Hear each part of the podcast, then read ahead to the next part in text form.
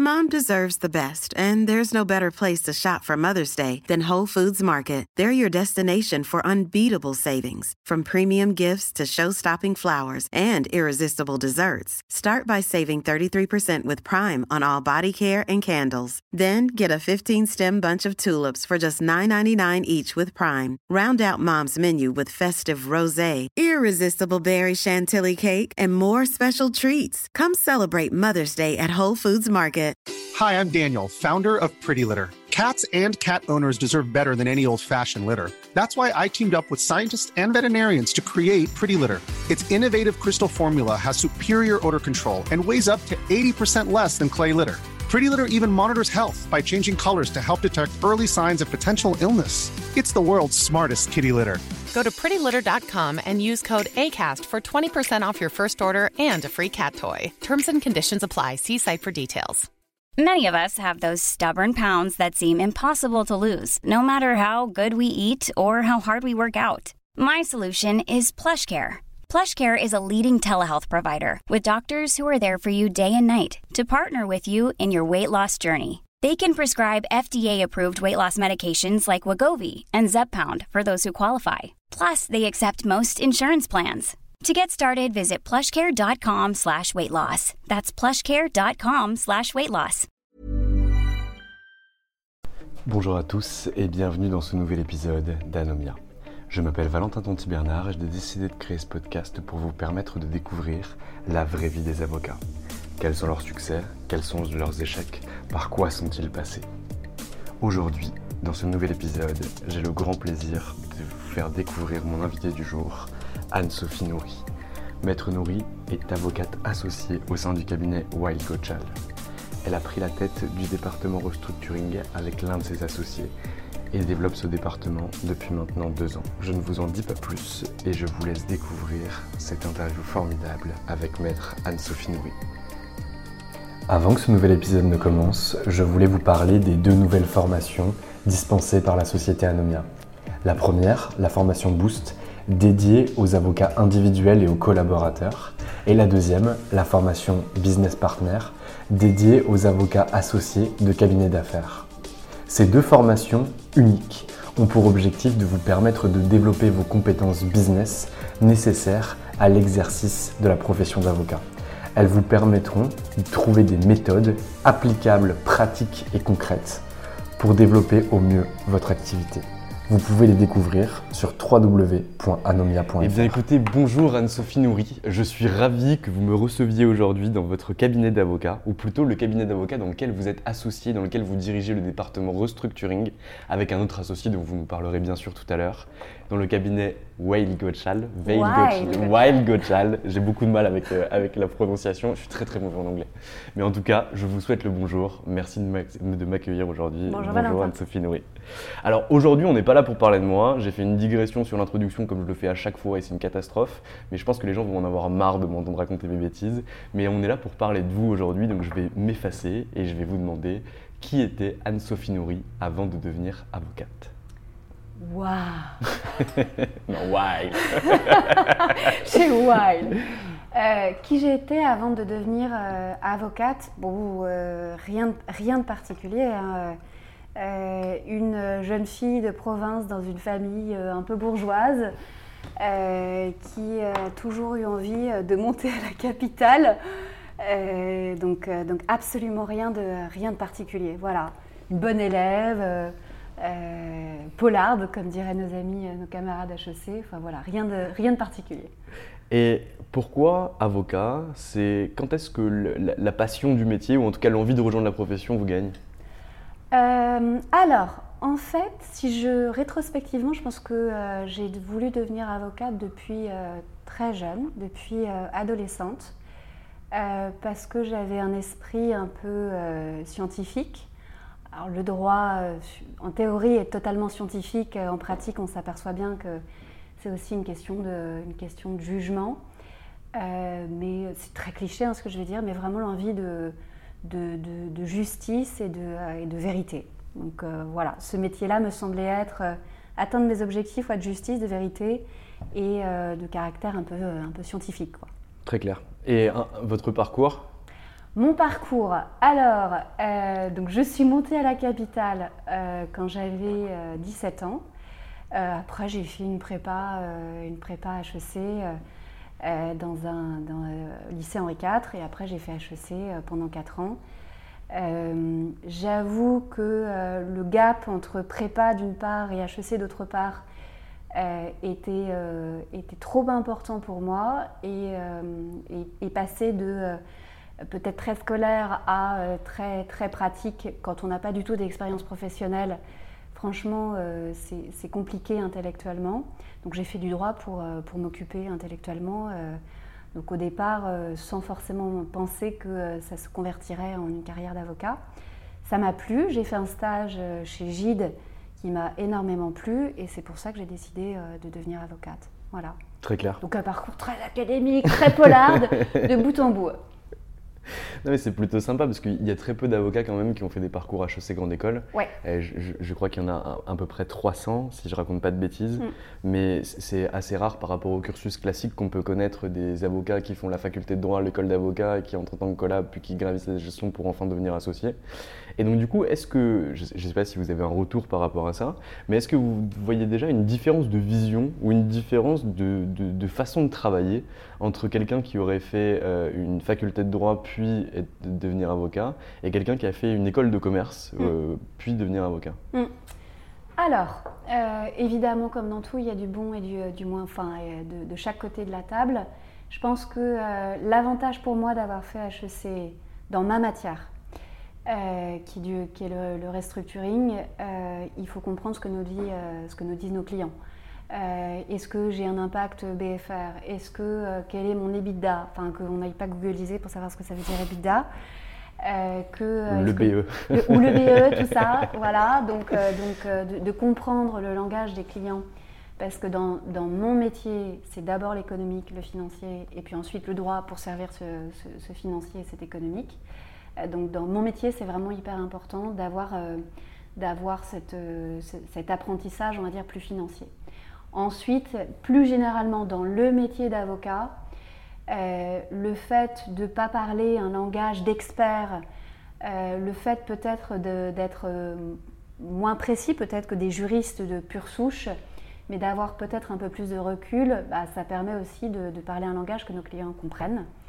Euh, euh, et, de se mettre à, la portée de nos clients pour leur apporter de la vraie, euh, la vraie valeur ajoutée plutôt qu'un conseil purement technique qui prendront, dont ils ne sauront pas quoi faire et qui en réalité servira à rien. Donc plutôt, on se positionne comme un business partner où on va accompagner le client avec son entreprise, plutôt comme un simple support ou un conseil technique mm. pour être présent à un moment clé où il a besoin de savoir s'il peut faire ou pas faire et comment faire ou comment pas faire. Exactement.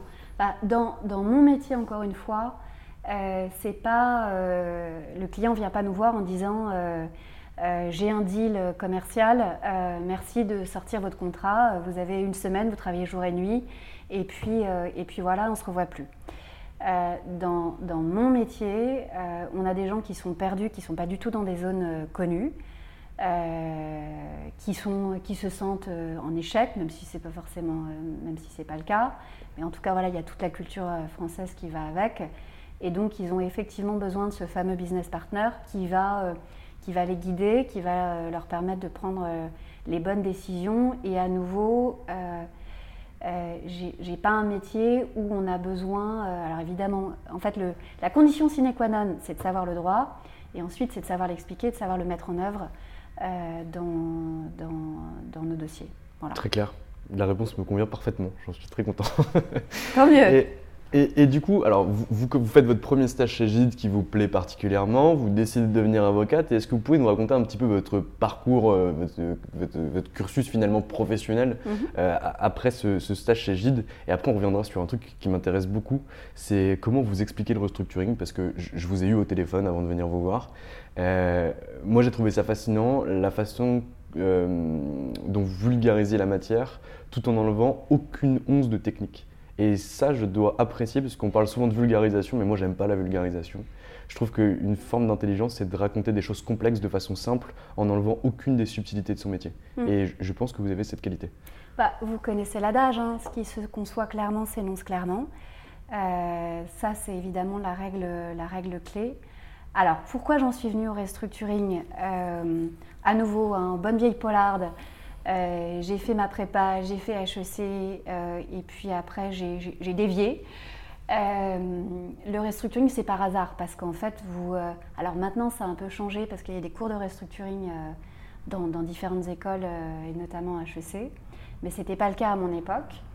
Je suis tombée sur cette matière par hasard parce qu'au départ, j'avais plutôt une formation M&A et j'ai commencé chez Gide en M&A puis chez Linkletters en M&A. Et en fait, chez Linkletters, ils ont euh, ce système de, euh, pas pour faire leur promotion, mais, euh, ils ont son système de, de site où en fait vous faites six mois dans un département, six mois dans un autre. Et, et, en fait, j'ai fait du restructuring vraiment par hasard parce que l'équipe venait de se constituer à ce moment-là. Et, et, justement, ce que j'ai aimé, c'est le côté très pratique. Il y a aussi vraiment cette sensation euh, de faire quelque chose qui nous dépasse un peu. Euh, parce que, parce que euh, le fait de pouvoir aider une boîte à s'en sortir, bah, c'est de pouvoir aider des gens à garder leur job. Il y a, y a quelque chose d'un peu plus grand qui, qui, qui, nous dépasse. Et donc ça, c'est humainement satisfaisant de pouvoir contribuer à quelque chose de, de, de positif qui n'est pas que euh, j'ai gagné 100 euh, euh, ou finalement vous m'avez permis de gagner 150. Bah, là, il y a, y a, on, a, on a contribué à sauver une entreprise. Donc voilà. Très clair. Et donc, vous découvrez finalement le restructuring chez Linkletters par hasard, donc dans votre site de 6 mois. Comment ça se passe derrière? Est-ce que vous décidez finalement de rester en restructuring? Est-ce que vous retournez en M&A et que c'est uniquement par la suite que vous ferez du restructuring? C'est comment Est-ce que c'est aussi une aventure humaine ou plutôt une aventure uniquement de matière? Ah non, c'est une aventure, euh, c'est une aventure euh, humaine. Euh, une fois que j'ai touché au restructuring, j'ai plus voulu en sortir. Donc après Linkletters, je suis, je suis assez rapidement partie. Je suis allée chez Weil pendant pendant huit ans. Où, enfin, voilà, je ne peux pas dire plus que je suis fan de mon cabinet au-delà de la marque, tout ça, euh, c'est vraiment une aventure humaine parce que c'est des gens euh, que j'estime énormément. Euh, le fait de, et pour l'avoir vécu dans une autre expérience que je ne citerai pas, mais où vous sentez que vous êtes plus dans un train-train, que vous appliquez purement et simplement votre savoir, bah, là, c'est pas du tout ça parce qu'il y a des gens ici qui sont extrêmement riches, extrêmement brillants et dont on apprend, auprès desquels on apprend énormément et j'espère réciproquement. Euh, donc, euh, donc voilà, euh, c'est une aventure humaine parce que c'est le restructuring, parce que c'est une matière à nouveau qui nous dépasse un peu, parce que c'est une matière qui est transversale. Vous faites un peu droit du travail, évidemment vous laissez ça aux experts, mais vous avez un vernis. Vous faites du droit du financement, vous faites du M&A, vous faites, enfin en fonction des, des, entreprises, vous pouvez faire du droit public. Évidemment après, en jouant avec les experts, sur chacune de ces matières. Vous ne vous mettez pas à faire tout et n'importe quoi. Enfin, je ne fais pas de divorce. Hein. Mais, euh, vous, devez nécessairement, pour accompagner vos clients dans ces situations-là, comprendre ce que disent chacun des experts, le cas échéant, pour le traduire en des termes simples. Euh, donc euh, voilà, vous l'avez compris, moi j'adore mon métier et, et, j'adore, enfin j'aime beaucoup Weil, à nouveau pour les gens qui, qui, le composent, qui est vraiment le, le souci d'excellence et, euh, et vous avez compris aussi le côté, un peu polarde, hein, ça voilà. Et puis, euh, et puis le souci aussi de le travail d'équipe qui est, qui est essentiel. Euh, donc j'ai oublié votre question, mais, en gros, est-ce que j'ai fait du restructuring À partir du moment où j'y ai goûté, je, je n'en suis pas sortie. Mm. j'ai eu après la grande chance de travailler aussi chez BDGS pour créer la pratique restructuring qui m'a permis bah, de prendre mon envol. Euh, euh, c'est fondamental quand on, passe, euh, quand on veut passer au stade au-dessus, du dessus et que l'on veut devenir associé, bah, de se remonter les manches, d'essayer d'avoir des clients. alors on apprend sur le tas, d'aller chercher son, son, son beefsteak et de, de d'expliquer aux autres pourquoi on est différent, pourquoi on apporte quelque chose que d'autres n'apportent pas. Euh, donc ça, cette expérience-là chez BDGS, c'est ce que ça m'a appris, vraiment de, savoir me créer une pratique, la développer, recruter des gens, et puis faire ma place dans ce, dans ce marché-là. Et après, au bout de deux ans et demi, je suis retournée chez Wild, donc il y, a, deux ans maintenant, pour, pour recréer ou remonter la pratique restructuring de, de Wild avec mon associé Jean-Dominique, que je connais depuis, depuis plus de 15 ans maintenant.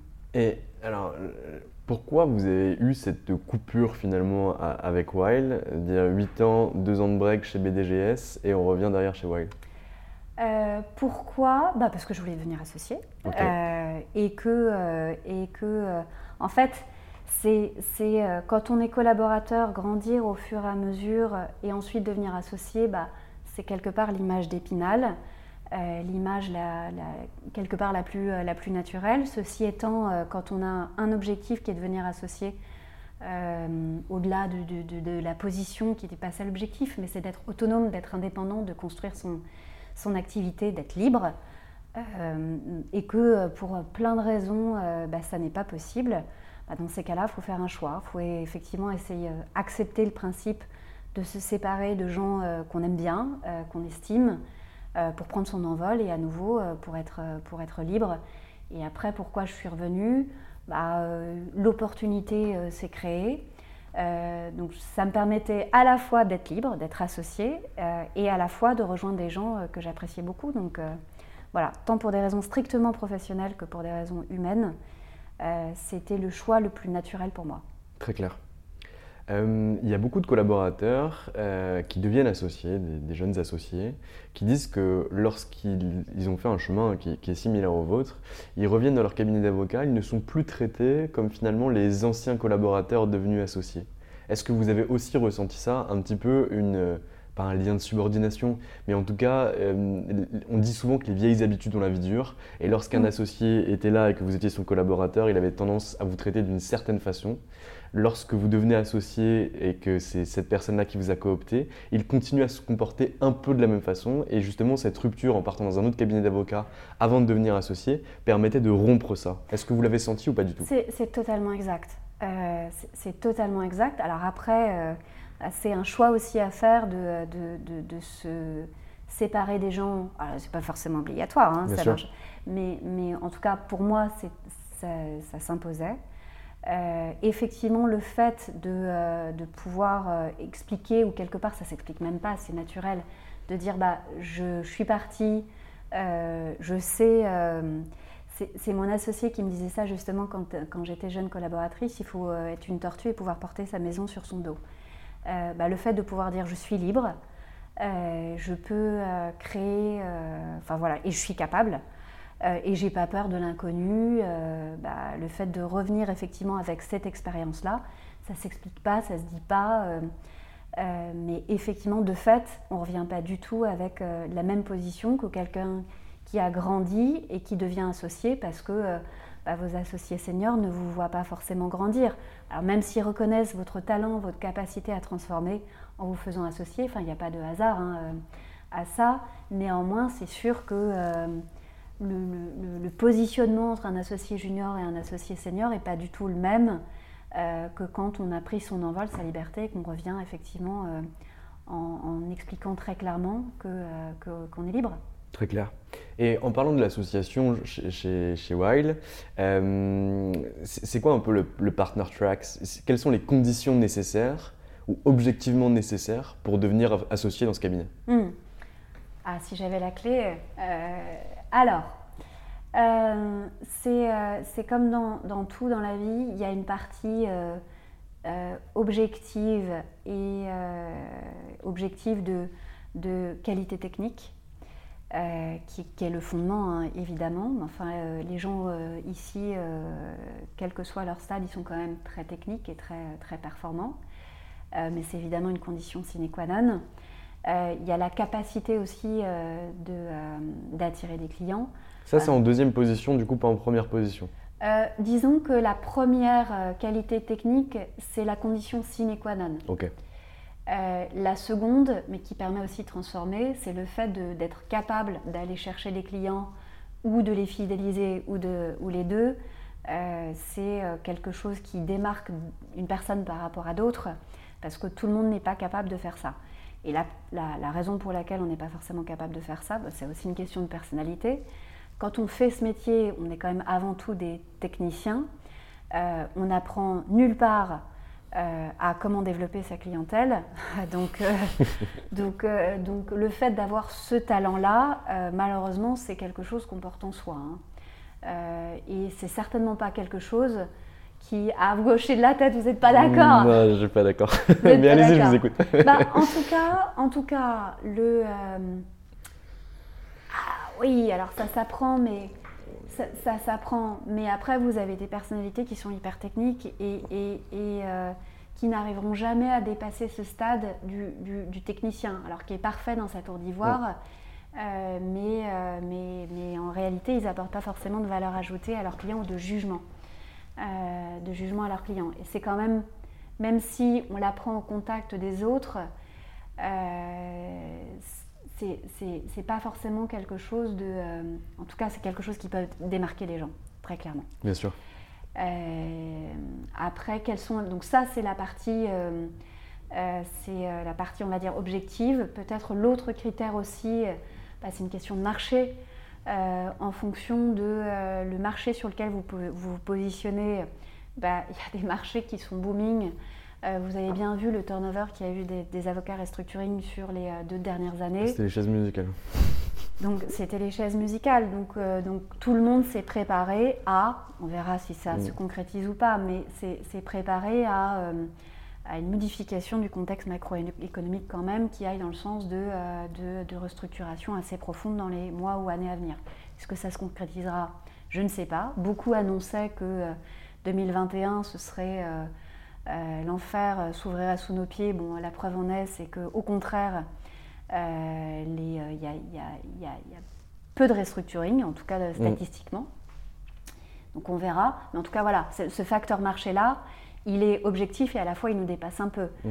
Euh, voilà. Mais voilà. Et ensuite, il y, a il y a des facteurs quelque part qui échappent un peu à la personne et qui sont des facteurs de bah, quel est le positionnement Nous, on est un cabinet international, hein, donc euh, ce n'est pas euh, Paris mm. qui décide tout seul euh, de, des, gens qui vont devenir partenaires. C'est une discussion globale en fonction bah, de, la performance globale euh, du, cabinet. Euh, et, ça, alors c'est à la fois un facteur objectif, mm. mais c'est un facteur sur lequel la personne n'a aucune prise. Hein. Donc ça veut dire qu'en fait, quand on est associé chez Wild, on n'est pas seulement associé au sein du bureau de Paris, mais on est associé global de chez Wild Gottschall. C'est exact. Après, il y a différents stades de partnership, mais in fine, euh, c'est sûr que le stade ultime, c'est un associé, on est associé global en fonction de la performance mm. globale euh, euh, du, cabinet. Euh, Et vous me parlez tout à l'heure de liberté en disant que vous vouliez devenir associé, non pas forcément pour le statut ou plutôt pour la fonction, mais surtout pour la liberté. Mhm. Et là, vous m'expliquez finalement que lorsqu'on veut nommer ou en tout cas coopter un associé au sein de ce cabinet, il est nécessaire d'avoir un accord unanime ou en tout cas majoritaire au sein de l'intégralité des cabinets, et vous n'êtes pas un cabinet par définition français. Donc est-ce que les autres pays ont plus de poids que vous ou Comment ça se passe en termes de, répartition? Parce que j'ai du mal à comprendre en fait, euh, pas pour vous contredire ou quoi que ce soit, comment on peut être libre quand on n'est pas maître de son destin? Bah, c'est c'est, euh, enfin, euh, pardon, la, liberté, on ne va pas rentrer dans des débats philosophiques. Surtout que je perdrais face à vous. non, non, non, non, non, non, non, mais, mais, mais, mais la liberté, elle n'est, elle n'est jamais absolue. Mm. on vit euh, en société, dans, et, et, on est associé, quelle que soit la, structure. Par nature, il y a plein de choses qui, qui, nous échappent, qui doivent faire l'objet de discussions, qui font l'objet de, de critères dont on n'a pas euh, la totale maîtrise. Ce que j'entends par liberté, c'est qu'il y a un moment, si au stade de sa carrière ça, ne marche pas, on n'y arrive pas, parce qu'à nouveau il y a des, euh, choses qui nous, euh, des éléments, des facteurs qui nous dépassent, bah, la liberté, c'est de dire bon bah ça, voilà, ce, critère-là, il me dépasse, j'arriverai pas à le satisfaire, donc je vais ailleurs. Hmm. C'est ça les libertés. C'est c'est pas être loqué quelque part. Non, c'est ça, c'est on n'est pas loqué quelque part. Et après, effectivement, comme, comme tout, euh, toute entreprise, euh, bah, euh, c'est une décision qui est collective, avec un poids effectivement plus ou moins pondéré en fonction des personnes. C'est sûr que celui qui rapporte 50 millions de chiffre d'affaires, il a, il a plus de poids que celui qui en rapporte deux. Mais ça, c'est comme, partout.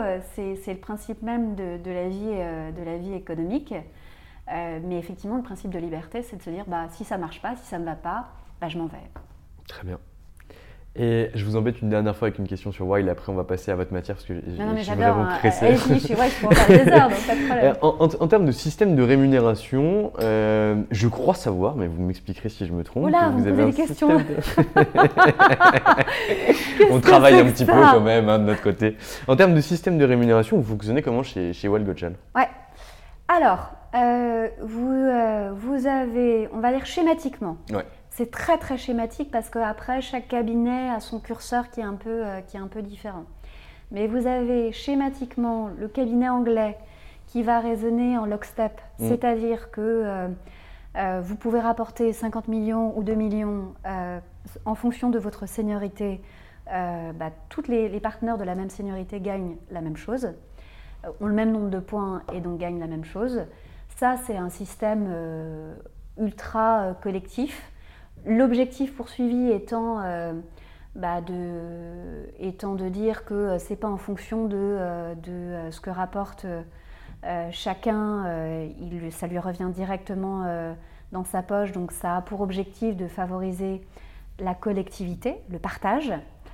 Bon, évidemment, la limite de ça, c'est que même si ça reste une société, une entreprise, mmh. bah, ceux qui rapportent 50 millions et qui en gagnent comme, comme les autres qui en rapportent 2, évidemment, à un moment, ça peut fatiguer un peu. Euh, et il y a le système inverse qui est le hit what you kill où euh, vous gagnez euh, proportionnellement à, à, ce que, à, ce que, vous facturez. Bon. Qui, qui, est à l'inverse un système qui favorise l'individualité et donc l'absence totale de partage où on arrive à des situations absurdes où les gens se bagarrent pour savoir qui est le billing partner, qui est celui qui a passé le premier coup de fil. The rainmaker. Non, mais, et, et ça, euh, je le vois bien ici, c'est un travail qui est euh, collectif parce qu'il y a celui qui va repérer la situation, il y a celui qui connaît telle ou telle personne euh, qui, qui, qui, vont pouvoir activer ou qui vont pouvoir permettre de mettre en relation, dire qu'il y a une personne qui a permis d'avoir le dossier, ça peut arriver, mm. mais, mais, mais, mais c'est quand, même, quand même assez rare. Euh, nous, globalement, parce que je n'irai pas dans les détails, mais, globalement, c'est en fonction euh, de, la, de, la, production des associés. Donc, euh, que vous soyez le billing partner ou celui qui a, produit, c'est le curseur, il est plus vers celui qui a, produit, parce que, in fine, c'est quand même celui-là qui a permis au dossier, qui a permis au dossier de, sortir. Et puis en produisant, bah, c'est aussi celui qui créera la relation avec le client. Donc ça, peut-être que la première fois, ce n'était pas le billing partner, mais la fois d'après, c'est celui qui a produit, c'est celui qui a eu la relation avec le client, donc qui pourra avoir le dossier la fois suivante. Euh, ou qui aura rencontré les bons interlocuteurs sur le dossier qui lui donneront d'autres opportunités. Donc, nous, ça veut dire vraiment que ce que vous me disiez tout à l'heure par rapport aux critères de technicité, c'est vraiment le critère numéro un. Ouais, tout à fait, tout à fait. Il y a, une, il y a un focus très fort chez nous euh, sur effectivement le, sur la performance, l'excellence. Très clair.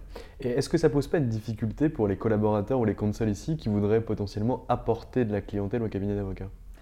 Alors ça c'est euh, une question, euh, une question euh, récurrente, mais tout est question de est-ce que je pense au court terme ou au, hmm. long terme. le court terme c'est dire bah, j'ai apporté quelque chose donc je vais en recevoir les fruits immédiatement, avoir un bonus en plus, avoir un, un pourcentage en plus, c'est pas comme ça qu'on raisonne. C'est un, c'est pas parce que on apporte un, client au cabinet qu'on va le perdre, et au contraire, si on a été à l'origine de la relation, on peut imaginer que la relation va perdurer. Donc, bah, quelque part, pour le, business case qu'on présentera en tant qu'associé, c'est évidemment quelque chose de très favorable parce que ça montre d'ores et déjà, avant même de devenir partenaire, qu'on l'est déjà. et qui est l'objectif hein, qui, est poursuivi. Hein. C'est pour moi, on ne devient pas partenaire une fois qu'on a le titre. On, est déjà en germe euh, préalablement. Donc à court terme, on pourrait se dire, bah, moi j'ai apporté, donc, euh, donc euh, je veux en récolter les fruits. Bon.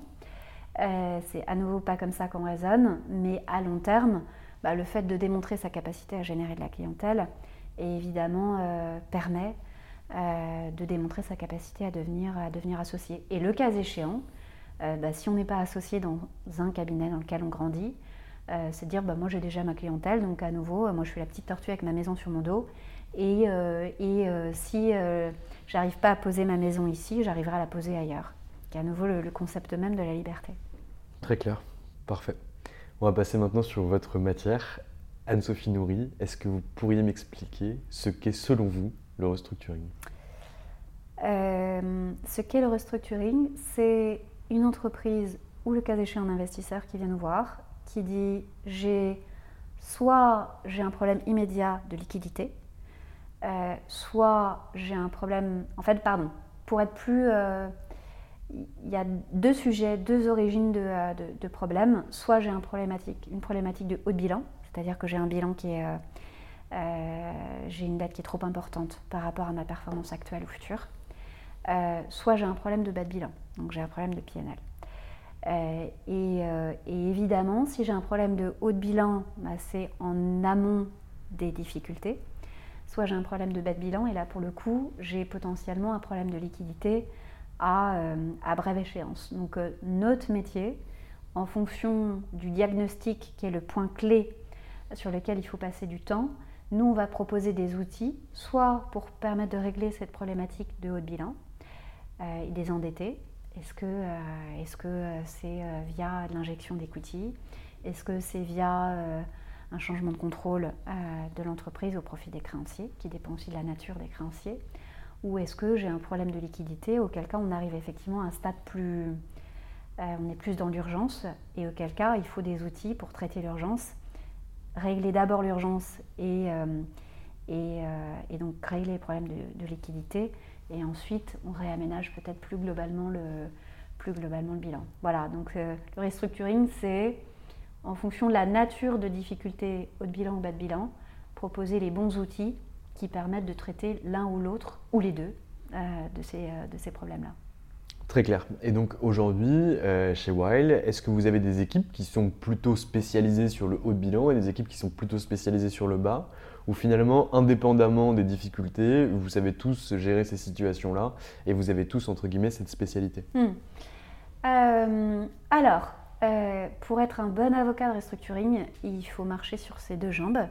C'est-à-dire que euh, quand vous êtes en amiable, vous raisonnez toujours pour, déterminer qu'est-ce qui se passerait si j'étais en procédure collective. Et en fonction de la nature de la procédure collective, euh, est-ce que j'ai euh, plutôt intérêt à aller en amiable ou plutôt intérêt à aller en procédure collective Et ça, ça dépend aussi de la nature des difficultés, c'est sûr, mais ça dépend aussi des parties qui sont autour de la table pour déterminer les leviers des uns et des autres. Donc pour être un bon avocat de haut bilan, il faut savoir comment ça fonctionne en bas de bilan. Euh, et à l'inverse, euh, bah, quand une entreprise vient vous voir avec une problématique de liquidité, il faut déterminer si, euh, si c'est la procédure collective qui est l'outil le plus adapté ou si au contraire l'amiable permettra de, de, régler le problème et d'éviter de précipiter les difficultés. Parce que la, la procédure collective, ce n'est pas non plus la panacée.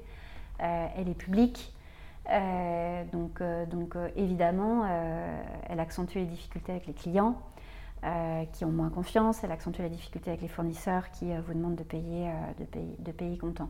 Donc pour être un bon avocat, il faut, qu'on il faut marcher à nouveau sur ses deux jambes et donc connaître les deux pour, pour conseiller l'outil le plus approprié. Après, évidemment, vous, donc nous, on essaye de, on demande aux gens de faire de tout euh, pour savoir faire de, euh, enfin voilà, pour faire de tout mm. et pour savoir conseiller au mieux euh, les, nos clients. Et puis aussi, ça demande des qualités qui sont différentes. et pour être un avocat qui est complet et à part entière et à nouveau être libre, il faut savoir conseiller, négocier, rédiger. et ces qualités-là sont plus ou moins importantes en fonction de la nature de, des difficultés et donc la nature de l'outil que vous devez, euh, utiliser. En amiable, euh, le, euh, la précision de la plume, elle est beaucoup plus essentielle euh, qu'en procédure collective où là, vous y allez avec votre machette, vous allez à l'essentiel, parce qu'à nouveau, on est dans une situation d'urgence. Donc, on n'a pas à se poser des questions pendant 15 jours sur savoir pour comment je vais rédiger la clause. C'est pas ça le sujet. Hein. Le sujet, c'est vraiment comment je bouche les trous. pour passer la période, pour éteindre le feu, et ensuite on verra quels sont les travaux qu'on fait au dernier étage. Mais d'abord on éteint le feu. et donc pour être un avocat complet, il faut savoir faire de tout. Après, dans la vraie vie, bah, il y a aussi des affinités. Bien sûr. Il y a des gens qui préfèrent l'urgence et éteindre le feu plutôt que euh, de négocier une clause pendant 15 jours. Ça, c'est une question de, évidemment de, personnalité. Donc, euh, chez nous, les gens savent faire de tout. Et après, effectivement, ils ont une, dominante plus forte en fonction de leur affinité. Et ça, euh, on n'est jamais aussi bon que quand on aime ce qu'on fait. Donc, donc on laisse les, les, gens évidemment avoir cette dominante parce que ça correspond à ce qu'ils aiment, tout en les amenant aussi à faire de tout, à nouveau pour être des avocats complets. Très clair. Euh, vous parlez tout à l'heure de, l'amiable, donc ce qui intervient avant euh, la cessation des paiements ou les difficultés urgentes que vous qualifiez d'extinction de l'incendie. J'aime beaucoup euh, cette, métaphore. en amiable, est-ce que le rôle d'avocat en termes de négociation est le rôle le plus important? Parce que vous parlez de la plume, mais quand vous disiez, mais en fait, tout dépend des gens qui sont aussi autour de la table, est-ce que l'avocat devient un pur négociateur à l'intérieur de ces procédures? Oui, on a, on, a un rôle, euh, on a un rôle qui est vraiment central. Enfin, à nouveau, et évidemment, je caricature, mais mm. par rapport à une opération euh, classique euh, où les gens, à la fois les clients d'ailleurs, ils sont totalement dans leur zone de, dans leur zone de, confort, où l'avocat est peut-être plus l'accessoire de la mise en œuvre d'un accord commercial.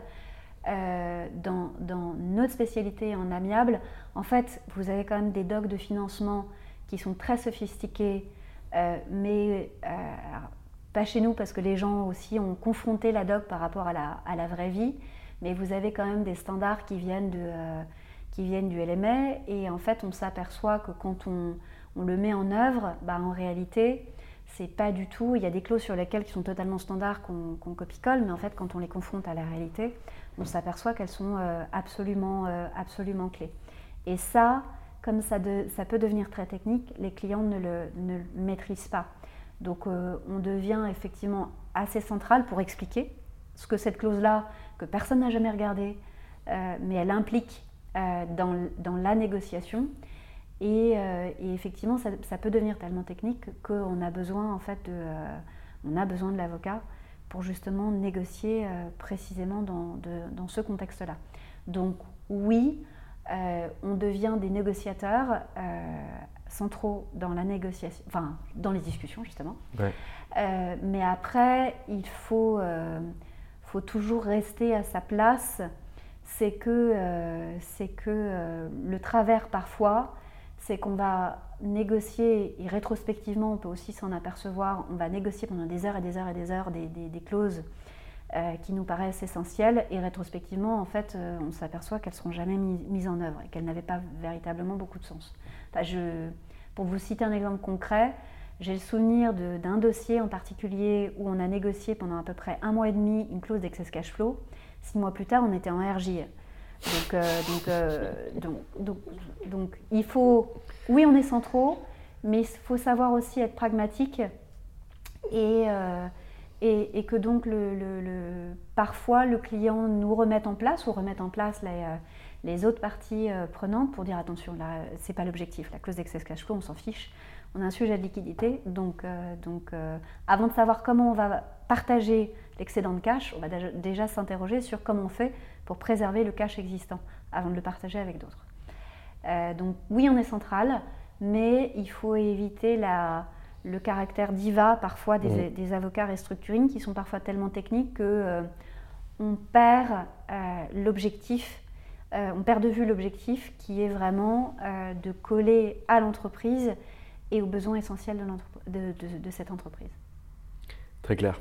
Moi, je vois le, j'ai, le, parallèle avec le, monde du VC que connaissez nous un, un, peu mieux, et notamment des avocats en VC. Euh, qui parfois euh, négocient pendant des heures et des heures euh, des clauses sur des pactes qui sont communément admises par le marché et qui au final n'ont que peu d'intérêt, qui font capoter souvent des deals. Et finalement, on, est à peu près sur la même chose, c'est-à-dire qu'on va négocier pendant des heures et des heures parce que la technique est importante, parce qu'il faut envisager la suite, mais en fait avant d'envisager la suite, il faut déjà se concentrer sur le prépondérant et l'immédiat avant de pouvoir voir ce qui va se passer par derrière. Non, non, mais c'est certain. Après, euh, c'est vrai que quand on est avocat du, débiteur. Alors on Mm. ne décide pas de tout, parce que forcément c'est une négociation, donc euh, il faut trouver un accord avec les parties prenantes. Mais, mais on sera forcément amené à être euh, plus pragmatique du fait de l'urgence plus ou moins, euh, plus ou moins avérée. euh, parce qu'à un moment, euh, le principe de réalité va nous amener à nous dire, bon, laisse tomber, euh, tant pis, on a perdu le point, mais tant pis. Euh, parce que, l'objectif c'est de signer, de signer vite, de euh, stabiliser l'entreprise. Euh, et après on verra sur, sur des- les, les fameuses clauses d'excess cash flow. Très clair. Et alors, est-ce que vous mettez en place des stratégies? Est-ce que la première chose que vous faites après avoir fait le diagnostic qui est très long et qui est extrêmement important pour partir sur le bon chemin, est-ce que derrière vous dites, ben voilà, les différents groupes de créanciers qui sont en présence, on va d'abord aller négocier avec euh, A et B, on sait qu'avec eux on n'aura rien, mais on va les voir en premier pour X ou Y raison, et derrière on sait qu'on peut avoir E, et E est le plus important pour nous, mais on va pas le voir d'abord parce que derrière euh, il a, euh, je sais pas un excès de zèle ou autre chose, et il faut déjà le calmer en faisant autre chose. Hmm. Est-ce que vous avez toutes ces stratégies-là que vous mettez en place? C'est un exemple bidon. mais- Ouais, ouais, non mais c'est c'est absolument, euh, c'est absolument essentiel. Euh, en fait, enfin, dans, on va dire euh, dans, dans les phases de, de, de restructuring, vous avez d'abord un- une phase diagnostique qui est, qui est évidemment, qui est évidemment primordiale. Et effectivement, après, vous allez avoir une phase stratégique qui est de dire avec qui j'ai besoin de discuter et qui a le levier pour me bloquer.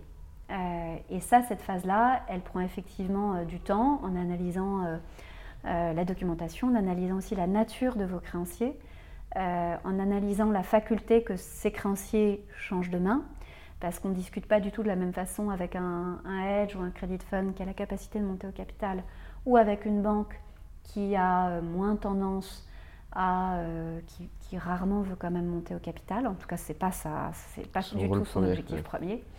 Euh, donc le, fait de pouvoir se dire euh, qui sont les gens incarnés autour de moi et quels sont leurs pouvoirs, quel est leur pouvoir juridique, c'est effectivement essentiel parce qu'il est évident que euh, parfois ça s'impose, mais souvent on va effectivement fixer un ordre de discussion pour savoir avec qui je commence à discuter, qui a le levier le plus important. Euh, et euh, évidemment, ceux qui n'ont pas de levier, euh, qui ne peuvent pas bloquer, bah, bah, on ne va pas aller les voir. hein, parce que demander à quelqu'un quelque chose, alors qu'on se dit qu'en réalité, soit il n'a rien à, nous apporter, soit son accord n'est pas nécessaire, bah, on ne va pas aller le voir, hein, clairement. Très clair. Et est-ce qu'on pourrait envisager dans les pactes d'associés ou les pactes d'investissement euh, qui sont opérés au moment où la société va bien, où la société se finance, se refinance, mais in bonis, est-ce qu'on pourrait envisager en fait de prévoir euh, ces- ce restructuring potentiel et à venir? Bah, c'est c'est déjà le cas. Très clair. Euh, dans la, notamment dans la documentation de financement. Alors ça Mm. va être fondamentalement changé avec la transposition de la directive, mais dans toutes les documentations euh, d'accords intercréanciers euh, euh, était envisagé le cas de la procédure collective. Parce que, on va dire schématiquement, euh, l'actionnaire, il a aussi de la dette, euh, de la dette obligatoire. Mm. Donc, il avait un droit de vote au sein des, euh, des comités de créanciers et il n'était pas, il n'était pas écarté ou exclu du fait de sa qualité d'actionnaire. Donc, parfois, ça pouvait lui donner un levier euh, qu'il n'a pas forcément euh, en tant que pur, euh, en tant que pur actionnaire. Donc, il y avait déjà dans ces accords intercréanciers la question de comment je traite le droit de vote de l'actionnaire au sein des comités de créanciers et quelles clauses je mets en place pour faire en sorte que les seuls véritables décisionnaires, euh, ce, euh, ce soient les créanciers à proprement parler et pas les créanciers au sens juridique du terme, en ce compris les actionnaires. Aujourd'hui, les choses euh, vont être, euh, il y a effectivement des, euh, des réflexions qui sont entamées sur comment on va intégrer la directive dans le cadre de la documentation de crédit, parce qu'avant vous aviez schématiquement les obligataires d'un côté, dont l'actionnaire, et les banques de l'autre. Donc c'était en fonction de la nature de la créance. Aujourd'hui, ça va être en fonction des droits attachés à la créance et en fonction de la qualité de la personne qui porte cette créance. Donc vous pourrez avoir euh, au choix de l'administrateur judiciaire et de la société euh, un nombre, euh, autant que vous voulez, de, comités qui reflètent les droits économiques et juridiques en, fonction des, en fonction des personnes. Et aussi et surtout, le fait que jusqu'à présent quand même, et ça faisait hurler un certain nombre de, créanciers parce que le droit des, actionnaires en France était très fort, du fait de la transposition de la directive, l'actionnaire va, être, va être dans la fameuse waterfall va être subordonné euh, par, rapport au, par rapport au créancier. Ah, il y a des nuances dans tout ça. Je suis évidemment euh, schématique pour, euh, pour simplifier les choses, mais toute cette problématique de comment je fais pour quelque part redonner le pouvoir aux vrais créanciers économiques vont se poser dans une moindre mesure du fait d'un levier qui va être moins important au bénéfice de l'actionnaire dans le cadre des restructurings futures. Très clair. On va passer un petit peu maintenant sur, votre portefeuille et sur votre activité. Euh, on parlait tout à l'heure du, positionnement du cabinet. Moi, j'aimerais bien connaître vos votre positionnement personnel, ou plutôt celui de votre département que vous co-dirigez avec Jean-Dominique, si je n'ai pas écorché mhm. son nom, j'espère. Euh, aujourd'hui, quelles sont vos cibles Qu'est-ce que vous faites? Bon, vous faites, vous faites du restructuring, bien sûr, mais pour quel secteur d'activité, avec quels enjeux, etc. Racontez-nous. Hmm. Alors, secteur d'activité, euh, on n'est pas, euh, pas, spécialisé dans un, dans, un secteur d'activité. Euh, il faut effectivement comprendre les problématiques spécifiques à ce secteur. et donc ça, ça, suppose beaucoup d'échanges avec le, avec le client. Mais en revanche, je ne pense pas que ça nécessite, que ça nécessite une, spécialité particulière. En revanche, en fonction de la, les clients que l'on cible, euh, on a une dominante débiteur, très clairement, euh, quel que soit le secteur d'activité, et on a aussi euh, une dominante investisseur.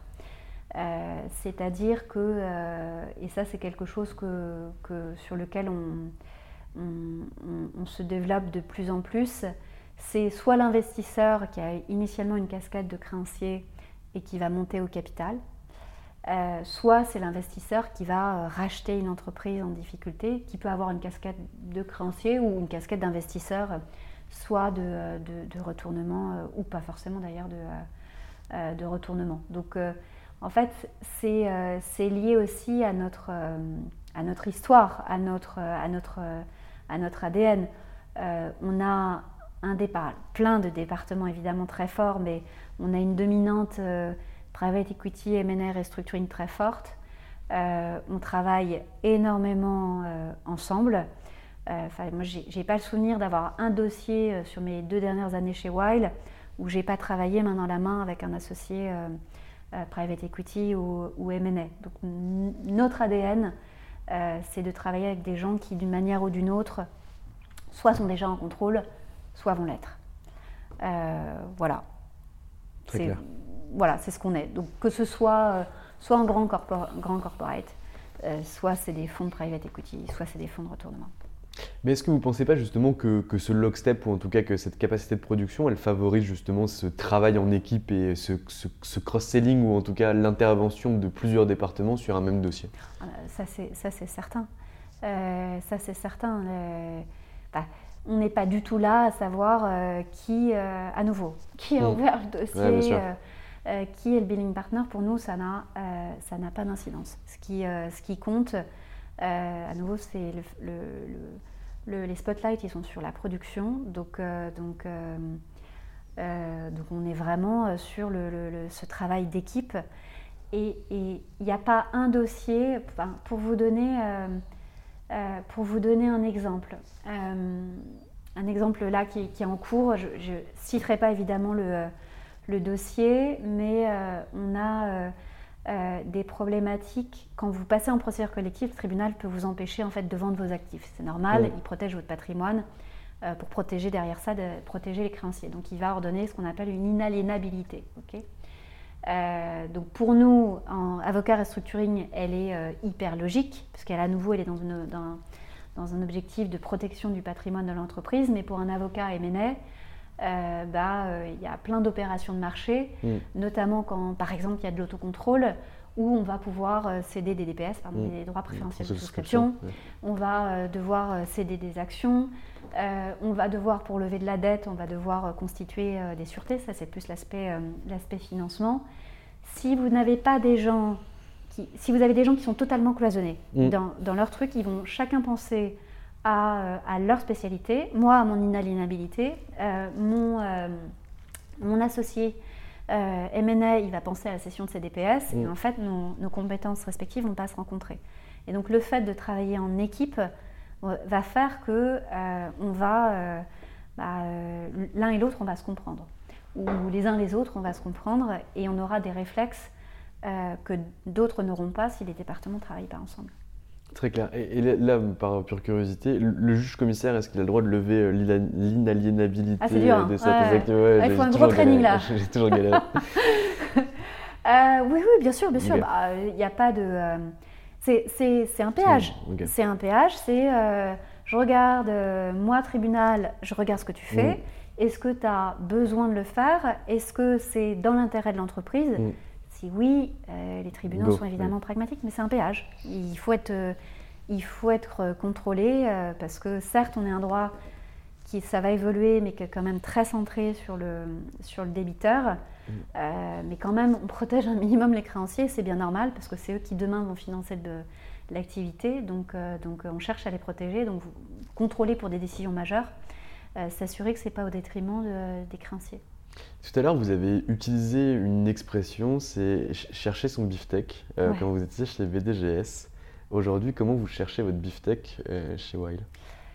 Euh, alors, c'est c'est pas évident dans le sens où, surtout quand on. Alors, moins quand on est du côté investisseur, parce qu'on amène un message positif d'a- d'acquisition, de build-up, de, de développement. Donc, évidemment, euh, c'est un message positif. Quand on est du côté débiteur, c'est pas évident. Parce que, euh, euh, déjà, un, il faut identifier la situation. Mm. Parfois, il faut l'avoir identifié des mois, voire des années avant. Donc il faut avoir de l'information. Euh, or, cette information-là, elle est forcément très sensible, donc elle est gardée la plus confidentielle possible pour des raisons euh, Évident. évidentes. Euh, et deux, il faut savoir faire preuve de doigté parce que euh, quand euh, prendre son téléphone pour dire bonjour, je sais que vous euh, rencontrez des difficultés, je suis la personne adaptée à vos difficultés, c'est compliqué. Donc il faut, il faut avoir l'info et bien l'utiliser. Donc c'est ça, chercher son beefsteak, c'est bien se renseigner et, une fois qu'on a l'information, bien l'utiliser avec doigté pour pouvoir s'introduire dans les meilleures conditions possibles et être admis dans le cercle qui, connaît, euh, qui a connaissance des difficultés. Et parfois même, vous avez des entreprises, enfin, c'est c'est pas facile de euh, cette période-là, elle est, euh, elle est source de questionnement. Est-ce que j'aurais dû, est-ce que j'aurais pu, moi dirigeant? Euh, Donc parfois, vous avez une sorte de, de, de- de déni qui est, qui est, qui est, qui est assez, qui, pas illogique. Mm. Euh, et donc pouvoir dire, bah, tu es dans le déni. Euh, moi, je sais que, euh, alors qu'on n'est qu'avocat, qu'il faut savoir Mm. rester euh, à sa, À sa place, place.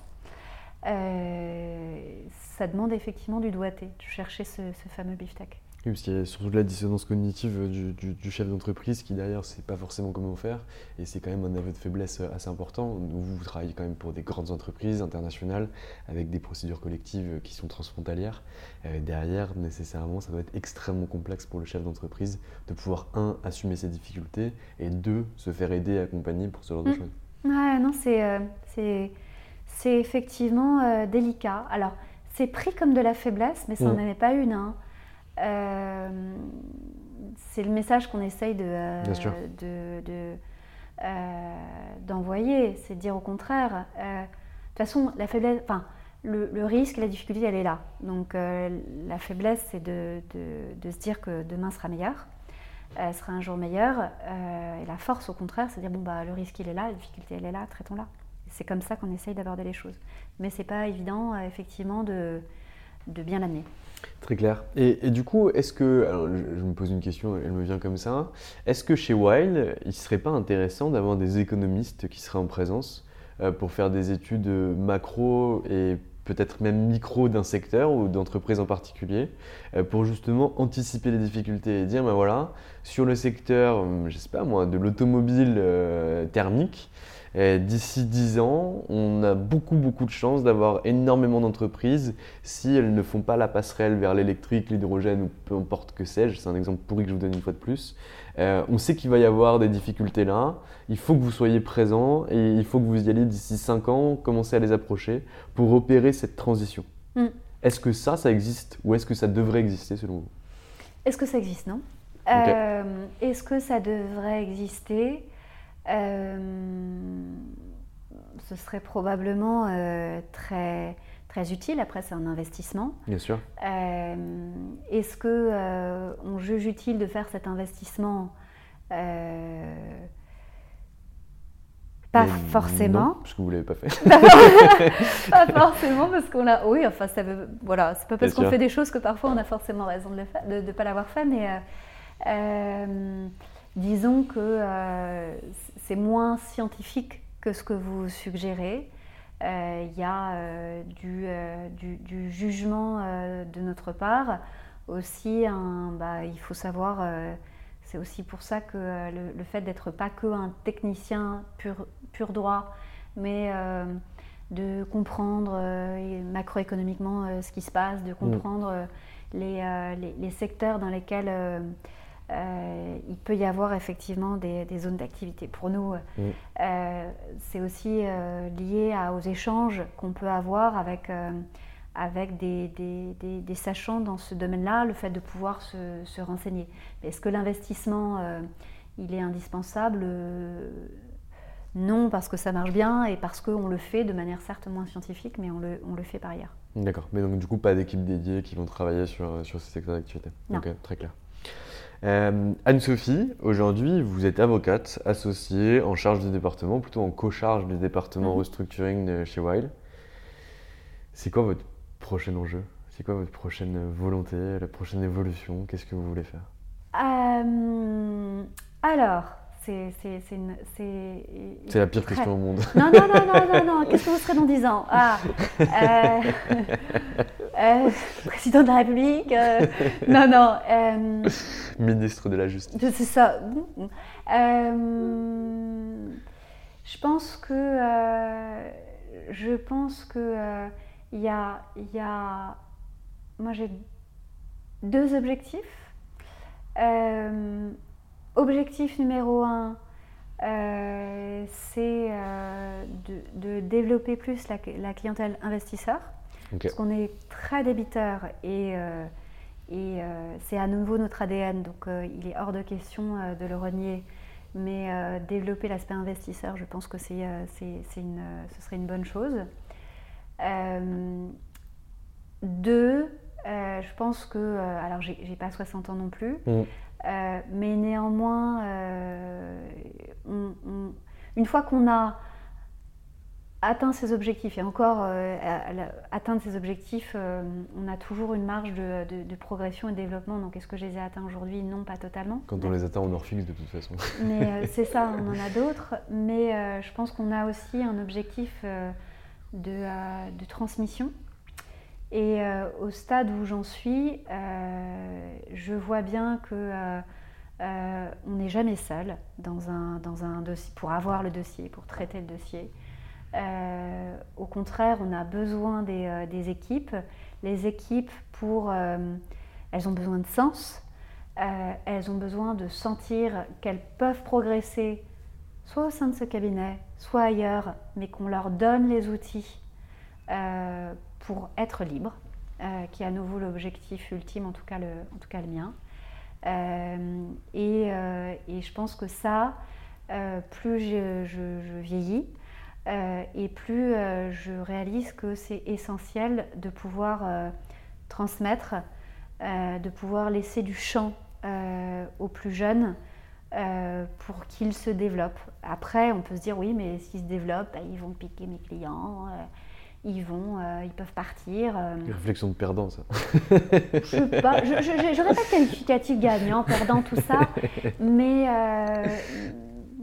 je ne sais pas, je, ne sais pas si c'est perdant ou gagnant, mais en tout cas, c'est pour que les gens donnent le meilleur d'eux-mêmes, il faut qu'ils soient c'est très bête, hein, mais il faut qu'ils soient heureux. Et pour qu'ils soient heureux, il faut qu'ils voient des perspectives d'évolution, ici ou ailleurs. Ce n'est pas tellement le sujet, mais qu'ils aient l'impression de grandir, euh, d'avoir la capacité de, de, développer la clientèle existante ou une nouvelle clientèle. Et donc, et donc euh, quand euh, on vieillit, on devient moins égoïste parce qu'on se rend compte que euh, c'est en, favorisant ce travail d'équipe que les gens vont le mieux se développer. Donc on a un intérêt immédiat, immédiat, et puis aussi parce que, parce que quand on vieillit, on a envie de partager. Parce que parce qu'on sait que on sait qu'on n'est pas on sait qu'on n'est pas éternel, parce que euh, dans ces différents stades de la vie, euh, bah, il y a des choses qu'on adorait faire quand on avait deux ans d'expérience, il y a des choses qui nous gonflent fondamentalement quand on en a 10, 15, 20. Et que et qu'il faut euh, donner du champ aux gens pour que eux-mêmes progressent et que eux-mêmes apportent aux plus jeunes et soient pas à protéger à tout prix leur à tout prix leur gamelle. Et c'est un gros enjeu des avocats euh, où on n'a jamais appris euh, le management, le travail en équipe, euh, où c'est vrai que quand même quand le client vient nous voir, il vient nous voir nous. Donc faire admettre entre guillemets d'autres personnes, c'est pas toujours évident, mais c'est une absolue nécessité. Et pour ces équipes, pour qu'elles grandissent, et pour soi, pour prendre du champ et pour aller chercher son, le fameux beefsteak dont on parlait tout à l'heure. Anne-Sophie Nourri, je vous ai pris une heure de votre temps. Je vous remercie pour avoir accepté cette interview et je vous remercie de la qualité de ce que vous avez pu délivrer à nos auditeurs. Je vous en prie. Merci. Et voilà, c'est fini pour aujourd'hui. J'espère que cet épisode vous a plu. Pour découvrir tous les contenus qu'Anomia propose, vous pouvez vous rendre sur www.anomia.fr. Vous y trouverez des vidéos, des podcasts, des articles et également nos propositions de formation et d'accompagnement dédiées aux avocats, dédiées au business des avocats. Je vous souhaite une excellente journée et n'hésitez surtout pas à nous contacter. À bientôt. Mom deserves the best, and there's no better place to shop for Mother's Day than Whole Foods Market. They're your destination for unbeatable savings, from premium gifts to show-stopping flowers and irresistible desserts. Start by saving 33% with Prime on all body care and candles. Then get a 15-stem bunch of tulips for just $9.99 each with Prime. Round out Mom's menu with festive rosé, irresistible berry chantilly cake, and more special treats. Come celebrate Mother's Day at Whole Foods Market.